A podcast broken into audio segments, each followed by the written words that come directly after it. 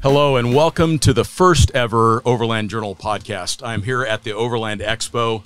I'm your host, Scott Brady, and my co host, Matt Scott. How's it going, guys? And we have got a distinguished guest. In fact, this is our first guest, and there's a reason why he is our first guest, is because he's uh, one of the most accomplished overland travelers in North America.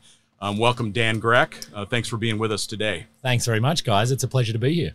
And um, being at Overland Expo, this is obviously exciting um, to see all of the new equipment and all of the new vehicles um, that generate so much interest in the space. But obviously, for Matt and I, and I know for you as well, Dan, all of this really does come back to our passion for travel. Um, and overlanding really is vehicle-based travel. It's it's nothing other than that. It isn't four wheeling. It isn't camping. Uh, it's taking your vehicle and doing something like you've done uh, which is circumnavigate South America, and then uh, over the last couple years, um, nearly circum- circumnavigating Africa. Um, so we, we know we've got a couple questions for you, Dan. I think that will be helpful for the audience to know kind of who you are, what a little bit of your background. Why don't you give us the details? Absolutely, yeah. Um, so I grew up in Australia, relatively normal upbringing. My parents are both teachers, totally middle class. I went to university, studied to be an engineer and then came across to North America chasing the snow and snowboarding and kind of that whole like after university, what am I going to do type of thing. And that's when I bought my first kind of adventure vehicle. It was an old rusty uh, Jeep XJ Cherokee. And I was going canoeing on the weekends, I was hiking. Then in the winter, I was snowboarding. And I realized, you know, this vehicle could just take me anywhere. It kind of was limitless. And that really, really got me excited. And I hadn't at that point explored much of North America. So it was a great opportunity to, to get out into the backcountry. And then kind of plans started growing and growing. And then I ended up driving all the way from Alaska to Argentina uh, over the span of two years in a little two door Wrangler awesome. And yeah, I remember that too. I remember when I first saw the first images coming out. I thought this guy is amazing. This guy is amazing. I, I thought he was crazy. and, and, it's funny because that was 2009. I actually didn't know what overlanding was. I'd never heard the so word before. You're just like, yeah. I want to drive there. This is cool. Yeah, we're gonna do it. It wasn't until I got to the border of uh, Belize and Guatemala that I actually bumped into someone else doing the same thing. And he said to me like, "Oh yeah, man, we're overlanders." And I was like, "Oh, I, I didn't know that." It's a thing. It's got yeah. a name. That's yeah. a name. Okay. Well, and, it, and it's interesting. That's one of the questions that uh, that we had. You you have seen this market evolve. You've you've seen it become a market. You've seen it evolve from uh, those of us that were passionate about travel to now an industry. Um, how does that sit with you? I mean, there are obviously some positive things that come along with that, but what do you think the challenges that we have as an industry as we go forward? Well, I mean, to start, I think the positives are that we're just encouraging more people to get out there and do what they yeah. love. Whether it's, you know, you want to go fishing on the weekend, so you need a vehicle to take you to that great fishing spot. And, and, you know, you want to eat well, so you need a fridge and you want to sleep well. So maybe you need some sort of rooftop tent or similar. So I think that's unbelievably positive that, and we're including Subarus and we're including, you know, non traditional overland vehicles, let's say. Like a two door Jeep like a two door Jeep. So, so I think it's great that we're, you know, encouraging more and more people to get out and do what they love. Yeah, I agree. And I think that that's the bottom line that as an industry we have to come back to is if we encourage the positive aspects of overlanding, which is experiencing new cultures, experiencing new places, um, then I think that will continue to be healthy. I think once um, once people put once they wrap too many badges around it, where you, you've got to have a a Tacoma or you've got to have some highly yeah. specialized vehicle to travel. Um, and all three of us know that that's absolutely not true. No. Um, uh, I think a two door soft top Wrangler is a great example of that. Or me crossing the Silk Road in a Suzuki Jimny, exactly. or Matt, you know, traveling around Southeast Asia on motorcycles, um, scooters. Actually, scooters. they were they were 49 cc's. Let's be honest, right? And and at the end of the day, for me, the thing that I come away from is the memories that I have is not what I drove it was the people that I encountered and the experiences that I had. And it's so important, I think, for all of us, especially someone in your position, Dan, that is inspiring so many so people, many people. Uh, reminding them that, and you do that. I hear you when you talk to people. You remind them that it, just go. Don't be afraid. Just go. Right. Yeah. And, and I think it's fascinating whenever you meet overlanders around the world, you know, early on, maybe when you don't know each other yet, there's one or two questions about, you know, what vehicle do you drive? You know, what mileage does it get? What tires does it have? But that's about the end of it. After that, nobody really cares anymore because you realize it's not about the vehicle. You know, it's yeah. more about did you guys get to this cool waterfall? What how was the border crossing? You know, what did you think of the food in Nigeria? It's it's the experiences that everyone actually cares about. Yeah, and, once, and the vehicle the vehicle takes us there. So the vehicle's the vehicle's great. I think the vehicle's so much less relevant these days. I mean, most vehicles are pretty reliable. Most vehicles are very capable. I mean, look at what we have in North America right now. Like we have a slew of internationally available pickup trucks. Just grab one and drive one. I mean, Absolutely the things right. that we would have had go. to do 10 years ago, you don't really have to do. I think it's great. Yeah, yeah, I agree 100% that vehicles today are so much more reliable and comfortable. Capable. You know, yeah, yeah. You can drive, I mean, to the end of the planet in pretty much a showroom vehicle yeah. and, and not expect to have any problems.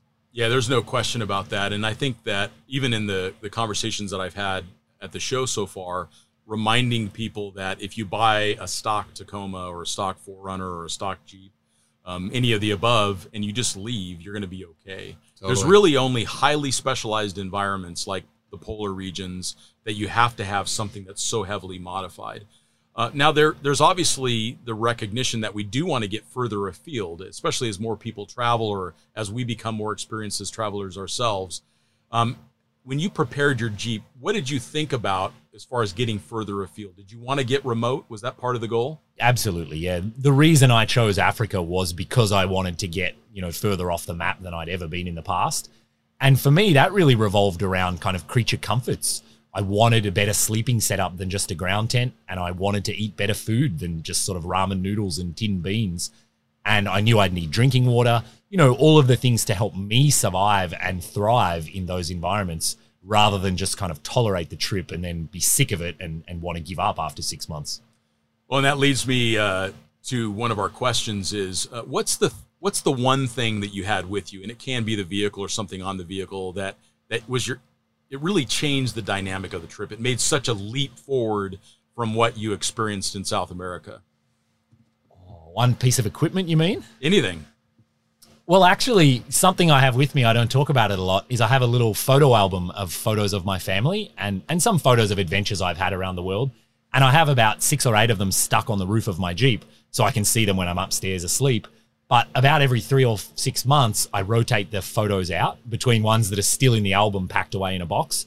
And every time I do that, I end up sitting down for a couple of hours and, and flipping through the photo album and, and mm. remembering all of those amazing times and my family, you know, back at home. And, and it, do you feel like that's a, a, bit of a grounding exercise for you? Like it reminds you of home, it reminds you of some of those elements, and maybe takes you out of that space of being a nomad for a minute, or how do you feel that changes you? Exactly right, and it helps me sort of escape from maybe the the harsh times, or when I'm you know when I'm lonely and when I'm tired and when it's pouring rain and there's mosquitoes everywhere. Yeah. It helps me sort of zone out a little bit and and remember back to times that I've had with family and, and adventures that I've had. I think it's so important when you travel. You have to have those little luxuries with you, you know, and maybe luxuries is a weird word, but those non-essential things that kind of when you don't have a great day that just kind of keep you going. Exactly right. And that ability to sort of go inside yourself and just have a good evening anyway, yeah. even if you just have a peanut butter sandwich for dinner but then be able to sleep warm and dry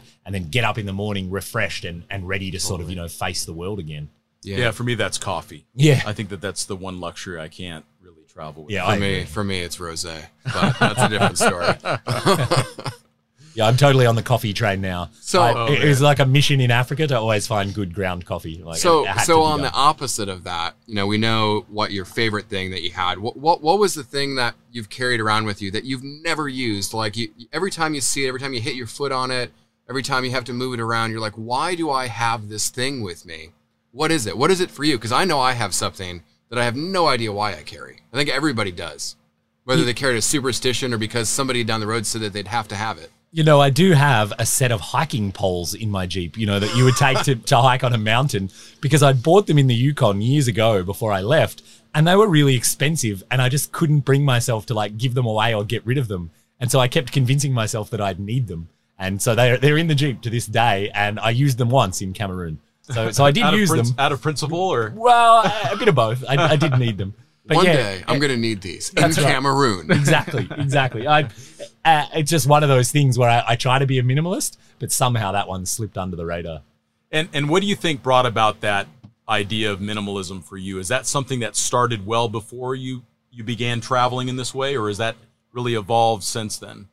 I think I started out as a backpacker originally. My brother took me out on, you know, multi-day hiking trips where you have to carry everything on your back, including your stove, including all your food. And from that, I love that sense of everything I need is on my back right now. You know, I don't need all of that stuff that's in my house. And I really enjoy that idea of I only need a small amount of stuff, you know, to be happy and content. Well, and and as you've seen in your travels, um, the when you go to developing countries, people are so much happier because they have so much less stuff. They don't they don't have a mortgage to make usually. Um, they don't have expensive things that are preoccupying all their energies to try to maintain. So I, I do see that certainly in other people, and I'm seeing it more and more in travelers. Yeah, absolutely. In, in other countries, it feels like they just figured out that happiness you can go directly to it. Exactly. Whereas we've kind of been tricked into thinking you need money and stuff, and that'll somehow lead to happiness in some vague way. But I've saw so many people in Africa who just they don't really have the choice of getting lots of money or stuff, so they just say, "Oh well, we'll just go to happiness instead." Yeah, I was going through my this a uh, little weird, but I was going through my Amazon order history, and I realized when I'm traveling, I have zero orders. I'm not ordering anything. I'm not looking at Amazon. I'm not even considering buying anything. I'm just so content and happy. But when I'm at home, it's like you know you're trying to get that little that little hit of serotonin or whatever it is that you normally get when you're traveling and you turn to consumerism. I think it's I think it's true that it's so true, and it'll sneak up on all of us before yeah. we know it. It absolutely has that effect. Um, so beyond this idea of minimalism, which I do see you act out in your life, um, when you travel, um, one of the ways to travel obviously is to save a bunch of money and then go off and spend it over a series of years. Um, it seems like you take a little bit different approach. How, how do you normally fund your adventures? I definitely I did what you just described for the first adventure. I just purely lived on my savings account. Um, and then for the second adventure, I kind of ran out of money and made some mistakes along the way. And so I realized I was going to have to earn some money as I was traveling. And I really wanted to become a travel writer and photographer. And so I put a lot of energy and focus into that. Um, and I published a book and I write for a handful of magazines. Yeah, and um, so that the the audience knows how to see more of Dan's work, um, he has a website, Road Chose Me, and he has a book related to that first adventure in uh, South America, and he's working currently on completing another book on his adventures through Africa. Um, tell us a little bit more about your other project, Wiki Overland. So, when I traveled from Alaska to Argentina, I realized that by traveling in that way, you gain a lot of information about the border crossings, about insurance requirements per country, you know, gas prices in every country. And at first, I thought, you know, this would be a great thing to put in a book. But then I realized it'll go out of date in a month. And so I came up with this idea to have it as a community wiki where anyone can edit it and update it at any time. And so that's the goal of Wiki Overland to have it be the community encyclopedia of overlanding. I've used it. I've used it. Yeah, it's a great resource. I remember um, coming up to the Peruvian border in a motorcycle and just being like, you know, I probably haven't have done any, I've done no research. So I think I got more lucky than good at that border, but. Yeah, I mean, I, I, I, think whenever as a community we can we can come together and, and provide a resource because that is the the daunting thing about overlanding about traveling is people have anxiety about crossing borders. They have anxiety about where am I going to be able to get fuel, what's available, and and to have a resource, I think I think that's very commendable for you to, you know, not selfishly look at you know the, the profits that maybe you would have gotten on a book and and to provide that to the community. I think it's really cool. Thanks. Thanks. Yeah, I mean, it's it's still relatively small, and you know, it, it, doesn't get a lot of traffic. But I'm really happy whenever I see other people go in there and updated, and you know, gas prices get a tweak, and yeah, it makes me makes me smile that there are other people out there doing crossing those borders that I crossed ten years ago. Yeah. And the reality is, is it, the people that are doing big global travel, that's a relatively small fraternity. Um, it doesn't it doesn't mean that there aren't numerous people doing that, but it's not in the tens of thousands um, it's in the thousands, most likely. Right. Whereas there are people who want to go down and have their first Baja experience. Totally. And there are people who want to drive to Alaska. There are people who want to fly to Australia and rent a vehicle and drive around. Um, and and that is always so exciting to see. And them having their own version of an adventure is what will spurn those next ideas. Exactly right. Yeah, and and all of those adventures you just mentioned, they're all unbelievably good and valid and fun and and everyone who wants to should we should encourage them to go out and do them. Well, and and that leads me to another question. Like, what was the most fun or hilarious moment that you had in your travels in in uh, Africa? it was always really funny. Um, in a lot of countries, you know, the locals kind of treat me differently because of the color of my skin versus their skin.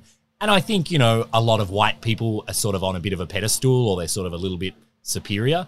And so some of the funnest moments I had was like I'd come across a vehicle that's stuck in the mud and I would just jump out of my Jeep, not wearing any shoes, and immediately sink up to my knees in the mud. And just watching the way the locals reacted to me. At first, they were kind of horrified and they almost wanted to like pick me up and carry me out of the mud.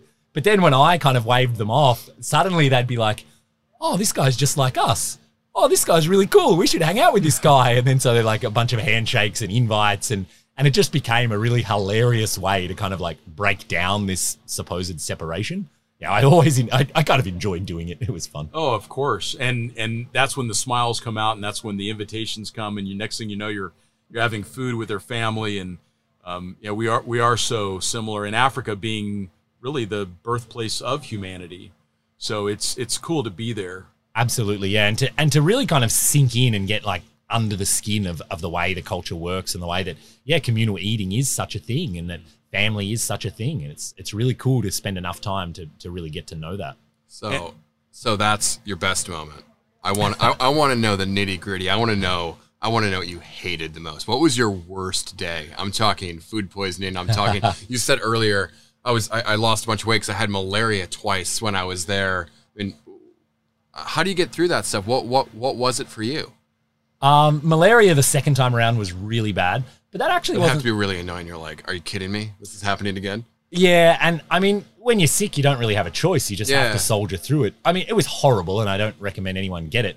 But actually, that wasn't the worst day for me. The worst day through a series of screw ups on my behalf. Um, the jeep rolled without me in it. It hit a rock wall and then actually pitched over onto its side it landed on the passenger side in the middle of nowhere in Uganda. And I was standing kind of 20 feet away watching it as this happened. And so, you know, before the trip, I had a lot of people, you know, telling me I was an idiot and I was going to die and all of that. And so to stand there in that moment and see the Jeep smash down on its side. I'm an idiot and I'm going to die. Yeah, all of that suddenly of like all of those naysayers were right. And and it was a huge, big emotional kind of wave that came over me of like, I failed. I really, they told me I was going to fail, and I failed. But your Jeep is behind me, and I'm looking at it, so everything was okay. I mean, did, did you break glass? Did you have to replace anything? I mean, amazingly, that's amazing to me that that no broken glass. I, I see some so for everybody listening. There's some duct tape on his passenger side fender, and otherwise you wouldn't know it had rolled. Right, and I put that duct tape in on Uganda like ten minutes after it happened. A bunch of locals pushed on the side, and I winched off a tree and it came back up on the wheels just like that. And I mean, I was lucky, there's no doubt about it. But suddenly, what I thought was the end of the world, it turned out to be fine. It actually wasn't a big deal at all. And I drove it and I've been driving it ever since. Yeah, so often our fears of what might happen are nothing like what actually the end result ends up being. The borders are almost always easier than we think. Um, the bureaucracies are almost more fluid than we imagine. But um, we do we do think about that. I mean, I remember the first time I came to the Russian border. Like it's Russia. It's Russia. It's heavy. It's like, oh my god, is this like? Am I actually doing this? Yeah, and they were they were they just thought they liked our trucks. They thought it was just like anybody else. But you don't know that, and you in your mind you think I'm going into Russia. I'm going to get interrogated. Right. I'm going into the dark room. Yeah, all and, the bad and things. Of, and of course, none of that happened. But you, you can let your imagination run free for a little bit. People are good. Governments are bad. Yeah, for sure. Yeah, for sure. Awesome. Well, tell us a little bit more um, about the vehicle. Tell us, like, what were the modifications that you did to the Jeep that you thought were the most effective um, for your travel? So I really I spent a long time thinking about it and planning it. And so to be honest, there must be a thousand design hours into that thing of different systems and different approaches. And so for me, I have a drinking water tank mounted underneath with a, a filtration and UV treatment system and that I use five times every single day. And that is easily the most used system on the Jeep, and I would say the most critical for Africa. Um, I do have a fridge, dual batteries, and solar setup. And you know, having cold water when you're in Africa is a wonderful thing. I actually don't want to imagine a trip in Africa without a fridge. I don't think that would be very enjoyable. Um, and then also I do have a pop up roof, so I can sleep up up on top of the Jeep essentially, and just to be able to sleep so well and be warm and dry and out of the mosquitoes. Again, it just it's it's all of these living modifications that really helped me be like happy every day and be thriving in that environment, even when you know it was torrential downpour or whatever else was going on. So having a place to retreat um, and relax and maybe even do a little bit of work. Exactly. Yeah. Read a book, watch a movie on my laptop, and and the more you travel, the more you meet overlanders who talk about this, you know, mythical interior living space thing. It's like, how do I get more interior living space? And and I love camping. I love being outside, cooking and reading a book, and that's great when the weather cooperates. But there's that one or two days a month when it's just horrible to be outside.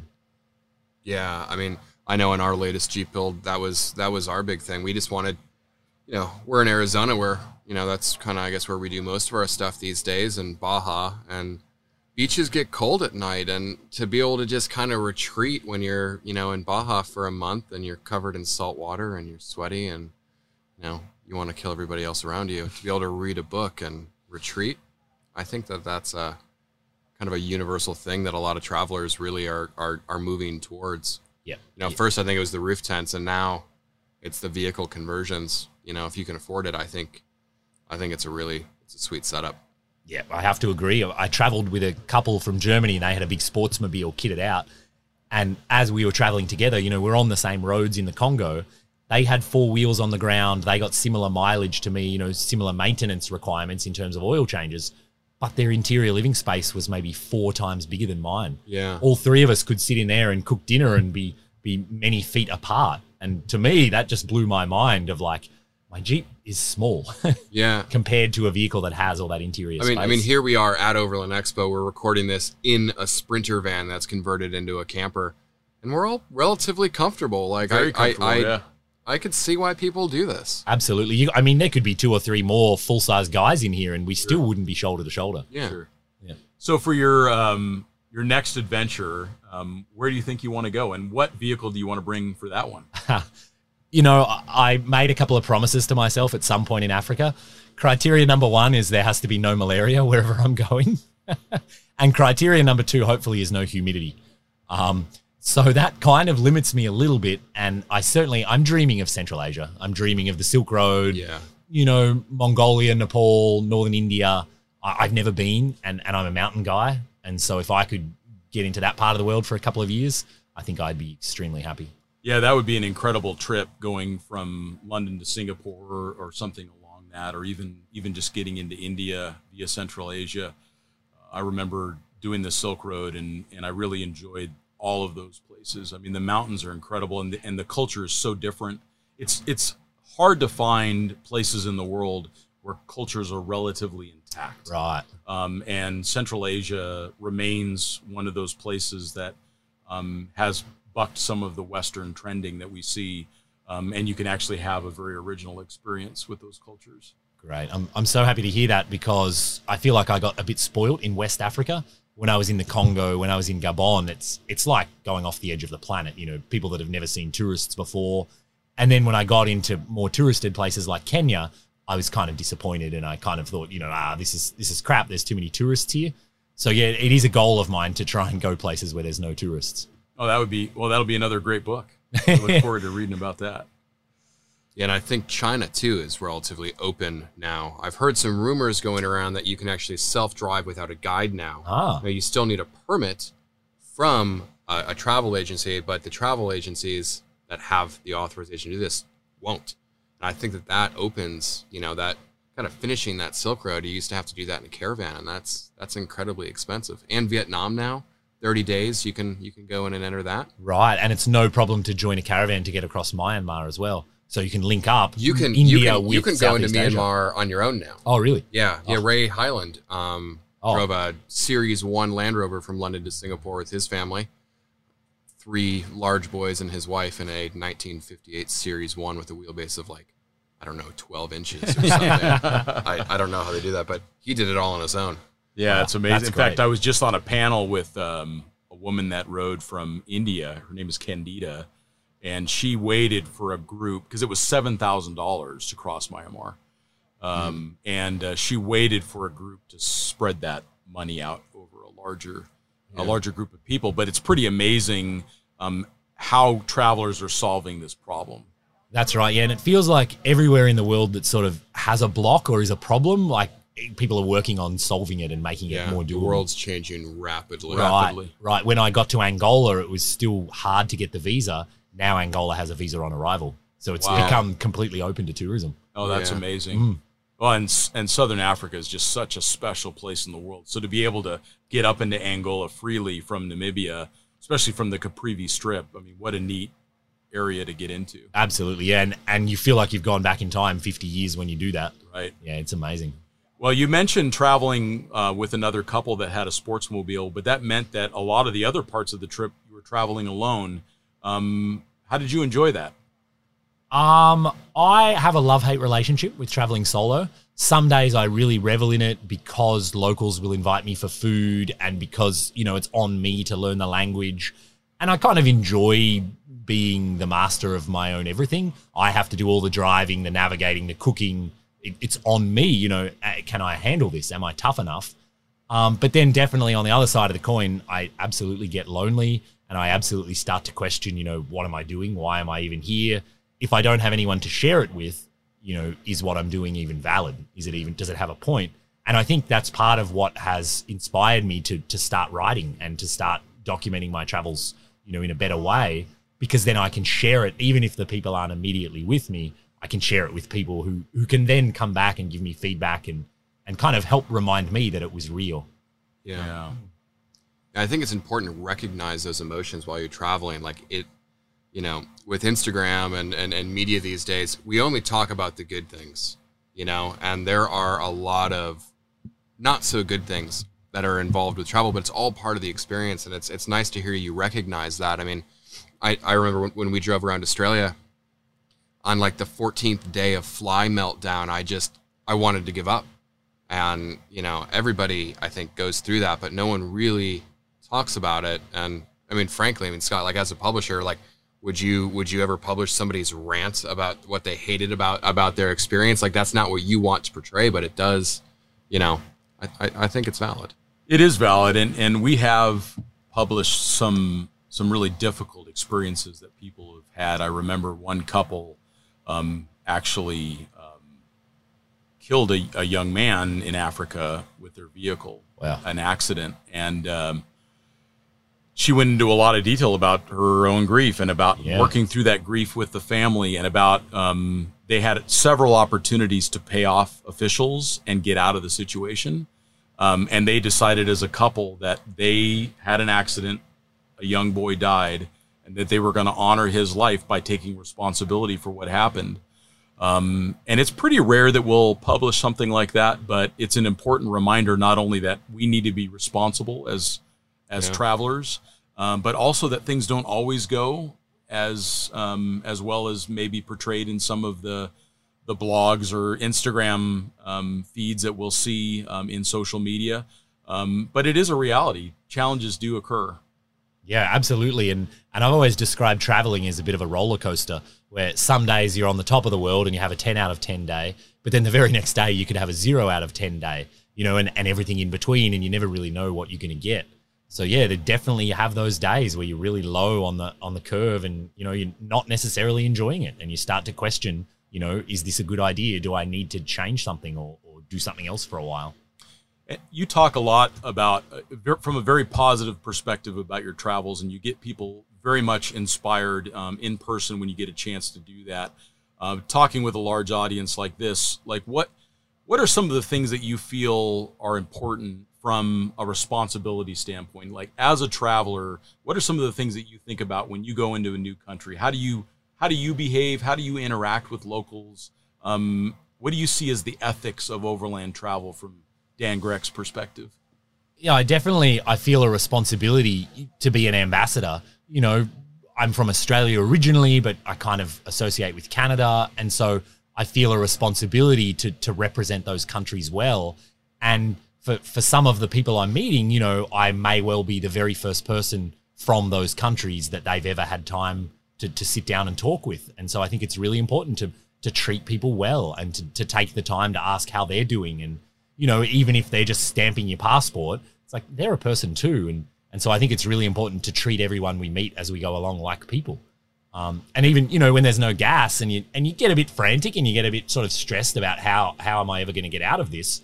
It's like when a guy you know spends his own money to show up in a taxi and he has a container of gas. It's like you should be nice to him. like Yeah. he's really he's really helping you here. And and yeah, it's stressful and it's hard to remember.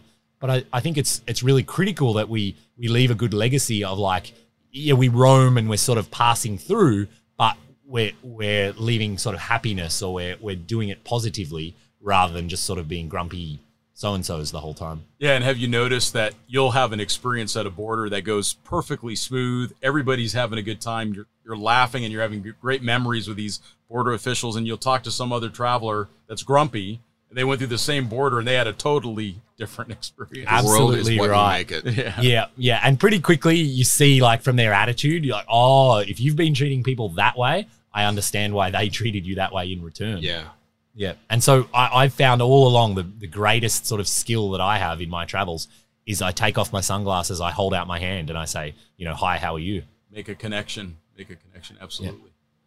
And uh, Matt's, what, what's new with you? What's new with uh, you? Got some gladiator thing out here. Yeah, yeah. So we uh, we decided to build a Gladiator. I was I was driving one at the press launch a few months ago and loved it so much I bought one on the spot.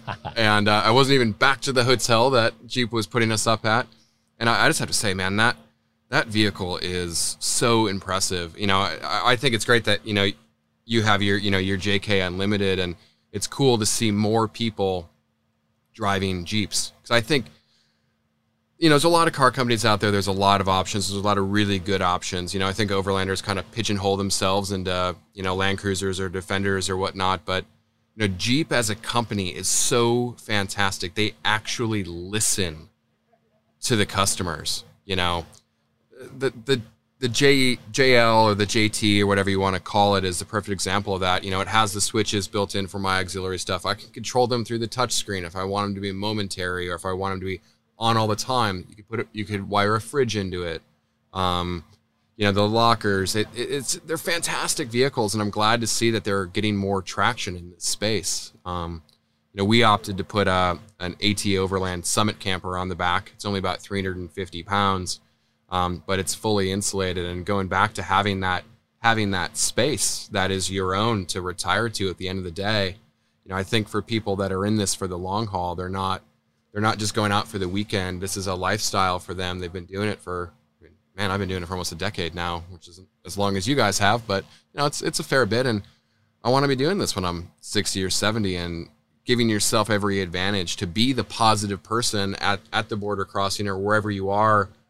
You know, I I think I think that those are luxuries that are that are really valid. You know, at the end of the day, sure you could you could have a tent or something, but you know, for me, it's it's needs versus wants. If somebody that's building a vehicle says that they need to have 37s or they need to have Dynatrac axles, you know, yeah, those are great, very functional things, but you know, you don't need them. I'll tell you a million reasons why you don't need stuff, but you know, when it comes to wanting stuff, I think uh, I don't think anybody can say anything. And Yeah, they and I want this Gladiator. it is it is fantastic. We just put like 3,000 miles on it coming out from from Arizona to Overland Expo East and all around DC for a wedding and it drives great. Like I, it's so cool where we are in vehicles today. How many options, legitimate options overlanders have.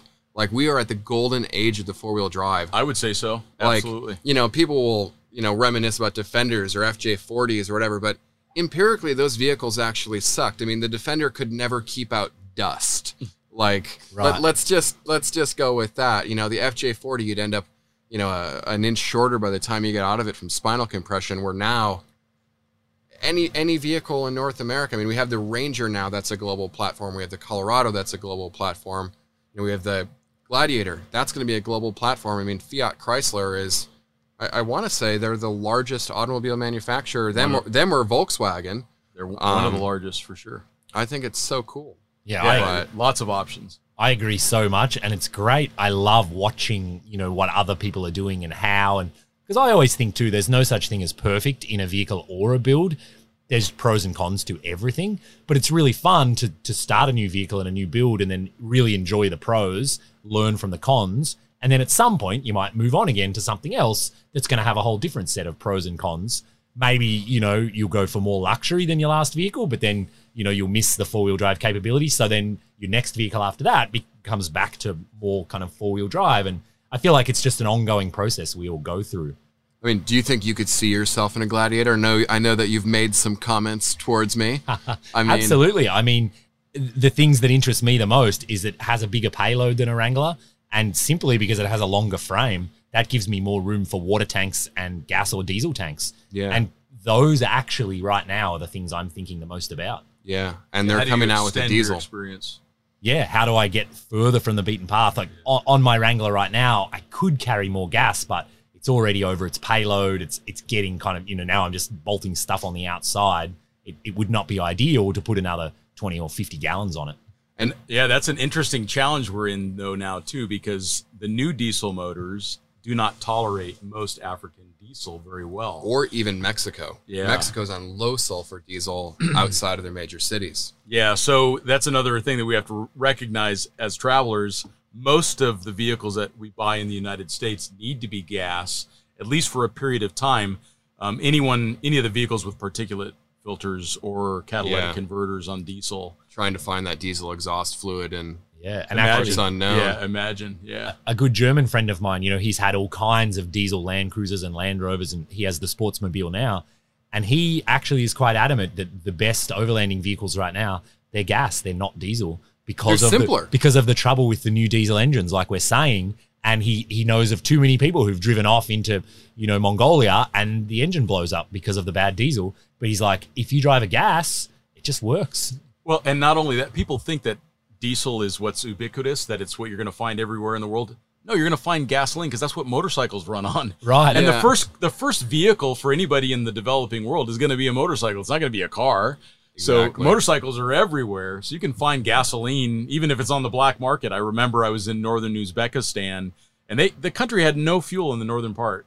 And um, I went to the black market and sure enough you could find gasoline because that's what the motorcycles ran on. Yeah, and, and and I think the big thing too is the simplicity. You don't have that DPF. You don't have, you know, the the, the where they recycle the exhaust gas re- recirculation. They're they're simple. I mean, I don't, I don't, I don't know. I mean, my, my other vehicle is like the uh, epitome of the, the, the diesel overland vehicle you wanted. It, it's a, you know, a Land Cruiser. It's diesel. It's completely mechanically injected. It does not need a computer to run. But those are rare. You can't find those anymore. Yeah, you but got to buy a used vehicle. It, but they're not the you know the sunshine and rainbows that everybody thinks that the diesels are. They're it, the, it's really slow. You know, I'm, I'm 35 mile an hour up hills, and I've spent you know a, a, fair chunk of change on turbos and intercoolers and and all the stuff that the Australians do to those to, to reliably get power out of them. And you know the, the, the small diesels that they put in pickup trucks, like I, I feel Americans tend to, you know, since they've never really experienced these vehicles, they yeah, they romanticize. They, they yeah, they're very romantic, but drive a, a Hilux diesel and you're probably going to be disappointed. I mean, remember the J8 we had a, a while ago. Yeah. You know, that was the rest of the world spec vehicle, and it was great, but it wasn't. It wasn't what people thought it was. You know, the, the gas engine was faster, and this one was even tuned, I believe, yeah. by Mopar. So, yeah, no, it's, it's an interesting time that we're in when it comes to vehicles, and it's an exciting time too when you just walk around the aisles of Overland Expo. Any iteration imaginable um, comes to mind, but I, you know, I think in as we kind of bring the podcast to to some close is you know from your perspective now having traveled extensively around two continents um, plus your time that you've spent in north america as well um, so three continents of, of travel what are some of the things that you want to share with people like you're like what are the how do you distill all of this down to, to these bite-sized nuggets that people can then take their own action towards travel with it's such a hard thing to do, Scott. You know, it, it, was three years in Africa, and, and I feel like I owe Africa a responsibility to, to do a good job of explaining, you know, how happy the people are and how wonderful of a continent it is. Um, and so I feel like for me, I always just try to encourage people to, to get out however they can and and you know start going out on weekends and enjoy those trips and then you know next time you've got a long weekend go a little further afield and then maybe work on your boss for a couple of years and and get the time to go up to Alaska for a summer and just keep sort of exploring and learning and, and growing as you want to you know this whole idea of i'm going overlanding you know each person needs to sort of i think discover that on their own what that is for them. for Yeah. sure, absolutely. Well, what's next after Overland Expo? You going to take a few weeks off, or what's what are you what are you doing? i've got a couple more shows lined up here on the east coast and then Which ones are you going to? Uh, the Virginia Rooftop Tent Rally is next weekend.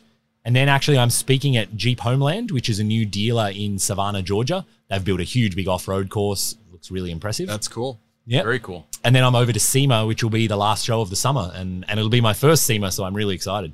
And are you going to have the vehicle on display? Oh, definitely. Oh, Yep. that's great. Yep. well, you'll uh, enjoy it. Yeah, yeah. I mean, I've heard that it's automotive madness, which is, my, is madness. my kind of madness, which It is, great. madness, Yeah. Well, and it's and it's always an interesting confluence of people, right? Yeah. So yeah, no, no SEMA's worth doing. I, I think after about 15 years of doing it, I think I'm waning a bit, but I always do find it interesting. It never never has a shortage of being interesting. a- any excuse that I can find to get out of SEMA at this point, it's it's it's good for a day for me.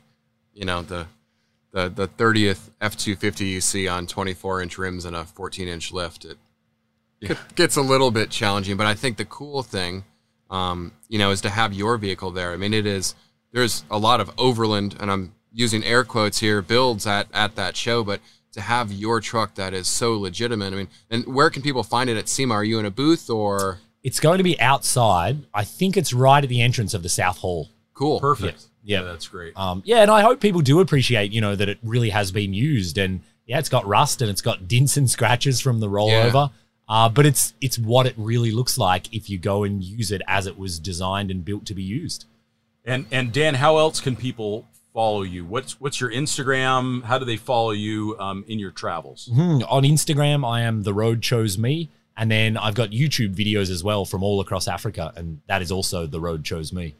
Awesome. And then we've of course got we have Matt Scott here, and Matt um, imports the MAXTRAX product. Um, he's been a part of the Overland community since its inception in the United States. Matt, how do people uh, follow your adventures? So you can follow my sporadic ramblings on Instagram. Um, Matt Explore is uh, is my handle, and that's probably the best way to to find me. You can, you know, background. I'm an automotive journalist, so kind of got my start working with Overland Journal, and I still write for them. Um, also do automotive reviews for Outside Magazine. So if you happen to read that and read something about a car that you disagree with, you can, you know, complain to me on Instagram. So.